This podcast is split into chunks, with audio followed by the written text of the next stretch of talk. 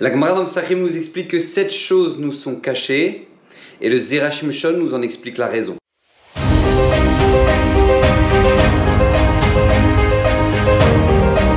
Alors pour cette nouvelle vidéo de cette semaine Zerachim Shon, euh, j'aimerais avant tout la dédier pour euh, une personne qui m'est chère, un voisin qui vient de nous quitter, euh, Rav Shmuel Eliaou Bendriem, Kadosh Bohu, élève Saneshama Beganed Lyon. Et Bezrat Hashem, j'aimerais aborder euh, justement ce Zerachim Shon, les Lunishmato pour l'élévation de son âme, et euh, justement aborder, cette fameuse Gemara dans Psachim que nous ramène le Zerachim Shon. Le Shon nous dit que sept choses nous sont cachées, je vais vous les dire les unes après les autres, et Bezrat Hashem dans cette vidéo qui est euh, assez courte ne permettra pas d'analyser toutes ces sept choses-là, mais la première Bezrat Hashem. Alors on commence. Alors le Amita, le jour euh, de la mort, le jour où la personne quitte ce monde, personne ne sait euh, quand est-ce que ça arrive. D'accord? Même David Ameller qui a demandé à Kadosh Baruch comme ça nous dit la Gemara dans Shabbat, euh, qui a demandé à Hachem de lui dévoiler le jour de son départ à Kadosh Baruch lui a dit je ne peux pas te dévoiler. Alors il lui a dit alors au moins quel jour dans la semaine? Il lui a dit ce sera Shabbat. Et donc du coup, David Ameller faisait chaque Shabbat euh, l'étude de la Torah du début jusqu'à la fin de Shabbat. Il ne s'arrêtait pas. il étudiait, il étudiait. Ben, alors comment il faisait les séoudotes de Shabbat? Donc il faisait, les, il faisait les repas de Shabbat, mais il y avait des rabbinim qui faisaient des drachot, etc. Bref, il trouvait une solution pour que sans arrêt, durant toute la journée de Shabbat, il soit en train d'étudier. C'est la raison pour laquelle aussi, euh, entre autres, euh, Shabbat, on a euh, bah, justement cette halakha de faire le quatrième repas qui s'appelle Melave Malka, et on a l'habitude de dire Zeoud, Seuda David Malka Meshicha, c'est la Seuda de David Ameler. Pourquoi la Seuda de David Ameler? Parce que tout simplement, justement, il faisait une très très grande Seuda, un très très grand repas chaque Motsei Shabbat, parce qu'il savait que il devait mourir le jour du Shabbat, mais puisque maintenant c'était pas ce Shabbat-là, donc du coup il en faisait euh, une grande joie, un grand moment de Simcha. Mais euh, le jour précis, le jour de la mort de la personne, personne ne le sait. Akadosh Bohu nous l'a caché. Deuxième chose, Yom Anechama. C'est quoi Yom Anechama C'est le jour où euh, la personne va euh, avoir une espèce de consolation. D'accord? Lorsque maintenant on vit des épreuves dans notre vie, eh ben, personne ne peut savoir quand est-ce que ça va finir par s'arrêter. D'accord? Personne ne le sait et ce qu'on appelle le Yom Anechama, le jour de la consolation. Personne ne sait quand est-ce que les galères vont s'arrêter. Donc euh, ça, c'est la deuxième chose qu'il faut euh, essayer d'inculquer de, en nous, que euh, ça nous est caché, d'accord? On ne connaît pas. On ne sait pas quand est-ce que maintenant ça va s'arrêter, mais on sait que ça va s'arrêter, d'accord? Sam la rocher, comme ça nous dit David Ameller dans Teilim, il Akadosh Boko a mis une fin à l'obscurité. On sait qu'il y aura une fin, mais quand? Ça, ça nous est caché. Très bien. Troisième chose, Omek Adin. C'est quoi le Omek Adin? C'est tout simplement euh, le fait que en fait on ne connaît pas la, finalité, pas, pas, la finalité, c'est pas le bon terme, mais on ne connaît pas les dayanim, les juges ne peuvent jamais avoir la pleine connaissance euh, bah, des dossiers qu'ils traitent, d'accord Même si maintenant ils font ce qu'ils peuvent et ils essaient de juger avec les meilleures possibilités possibles, avec les témoins qu'ils ont, etc. On ne connaîtra jamais euh, la finalité du jugement comme il se doit, comme il, doit véritablement être. Ça, c'est Akadosh Boku qui le fait donc ça nous est caché. Quatrième chose, Mamishtaker. Ça, c'est quelque chose qui est très important, que tellement de gens aimeraient savoir euh, quel est le bon plan pour s'enrichir. D'accord? C'est la quatrième chose qui nous est cachée. On ne connaît pas euh, le bon plan pour s'enrichir. D'accord? C'est ça qui crée, à Gave, euh, toute la dynamique de l'économie. C'est que les gens misent sur tel ou tel produit ou telle ou telle chose. Et c'est ça qui fait qu'en sorte que, bah, au Hachem, le monde avance. Parce que sinon, euh, si tout le monde se tournerait vers le bon produit, ben, ça serait plus le bon produit. D'accord? Donc, comme ça nous dit la Gemara, la quatrième chose, c'est quel est l'enri, quel est le plan pour s'enrichir? Cinquième chose, que l'on ne connaît pas et que tellement de gens aussi aimeraient connaître, c'est qu'est-ce que pense l'autre de moi? Ou pas seulement ce que pense l'autre de moi, c'est plutôt ma euh, belibo chez le Qu'est-ce que l'autre pense de manière générale, d'accord? Essayer de comprendre la manière dont le Shalom Bait, je pense que ça aurait évité, ça aurait évité quand même pas mal de divorces si euh, on se comprenait de manière euh, si simple et qu'on comprenait ce qu'il y avait dans le cœur de l'autre, mais ça nous est Euh, sixième chose, Malchut Bet David. Quand est-ce que maintenant la royauté de David reviendra et régnera à nouveau sur le monde? Euh, ce qu'on aimerait tellement que ça arrive, en gros l'arrivée du Mashiach, Bezrat Hashem, ça, ça nous est euh, caché aussi. Et septième chose, quand est-ce que les ennemis du Ham Israël eh ben, tomberont et payeront pour, ce que, pour tout le mal qu'ils nous ont fait. D'accord Voilà, c'est les sept choses qui nous sont caché. Maintenant, pourquoi je vous dis ça? Parce que justement, dans ce Zerachimshon, j'aimerais aborder justement la première chose. La première chose, c'est quoi? C'est Yom Amita, le jour où la personne quitte ce monde. Pourquoi ça nous est caché? Demande le Zerachimshon. Pourquoi? Pourquoi? Alors, il explique parce qu'en fait, en réalité, on est tous venus réaliser une mission sur Terre. Tous, nous tous, on est venus réaliser une mission. La mission qu'on est venu faire, on ne la connaît pas, c'est ça qui donne tout le piment de la vie, d'accord? C'est qu'on ne sait pas quelle est la chose qu'on est venu réparer ou qu'on est venu réaliser, d'accord? On n'en a aucune idée, et c'est la raison pour laquelle maintenant, sans arrêt, on est en train de se parfaire dans tous les domaines pour être sûr de pouvoir réaliser notre propre mission. Et dès que la personne a réalisé sa mission, ça n'est à part, ça y est, il a fini sa vie. D'accord C'est une histoire très connue avec le Rav Moshe Feinstein. Euh, il y avait un avraire, un, étudiant de la Torah qui, euh, qui justement étudiait avec un rescapé de la Shoah. Et euh, il n'avait jamais ouvert une Gemara de sa vie, ce monsieur-là, avec tout ce qu'il avait vécu. Et donc, il voulait l'encourager à, faire, à étudier la Gemara avec lui.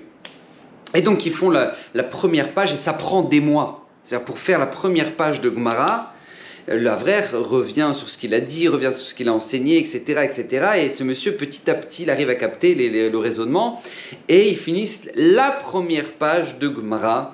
Et euh, à ce moment-là, il va voir, il va voir Moshe Feinstein et il lui demande, qui était le grand de la génération, d'accord, le gadolador euh, aux États-Unis, à l'après-guerre, et il va lui demander est-ce que euh, c'est possible de faire un sioum, d'accord, de, faire une fête de fin de première page. Voilà, d'habitude on fait quand on a fini un traité entier de Gemara, mais quand maintenant, étant donné que lui c'est tellement dur et que ça lui a pris tellement de temps à ce vieux monsieur se déporter, se rescaper, euh, de faire sa première page, alors il voudrait quand même fêter ça pour l'encourager à faire la deuxième, d'accord? Donc il demande à Ramo Feinstein est-ce qu'on peut fêter l'insium pour la première page de Gemara de ce monsieur? Et Ramo Feinstein lui dit bien évidemment. Et non seulement euh, il faut le faire, mais je veux être présent. Et le soir même, Baruch Hashem, ils font un sioum du DAF, du première page de Gemara avec Rav Moshe Feinstein, etc. Le lendemain, le rescapé en question quitte ce monde. Il quitte ce monde. Et là, la vraie vient en quatrième vitesse chez le Rav Moshe Feinstein, lui annonce la nouvelle qu'ils ont fait le sioum hier et que et qu'aujourd'hui il a quitté ce monde. Et là, Rav Moshe Feinstein lui dit, bah tu vois, ce monsieur-là, avec toutes les épreuves qu'il a eues dans sa vie, la Shoah, l'immigration aux États-Unis, etc., eh ben, ce qu'Hachem attendait de lui, c'était qu'il fasse une page de Gemara. C'était ça qu'Hachem attendait de lui. Il a fini sa mission, il a rendu son âme à Kadosh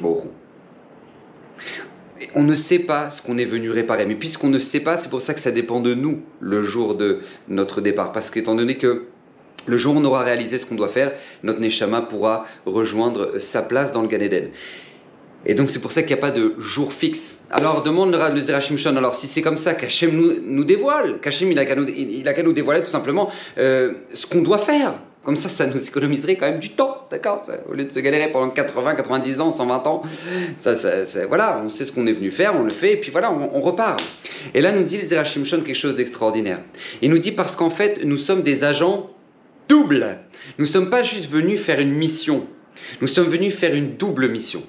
Non seulement on a un rôle personnel à jouer, une mission personnelle à réaliser, mais on a une deuxième mission à faire, écoutez bien. C'est tout simplement réaliser une mission envers tout le peuple d'Israël.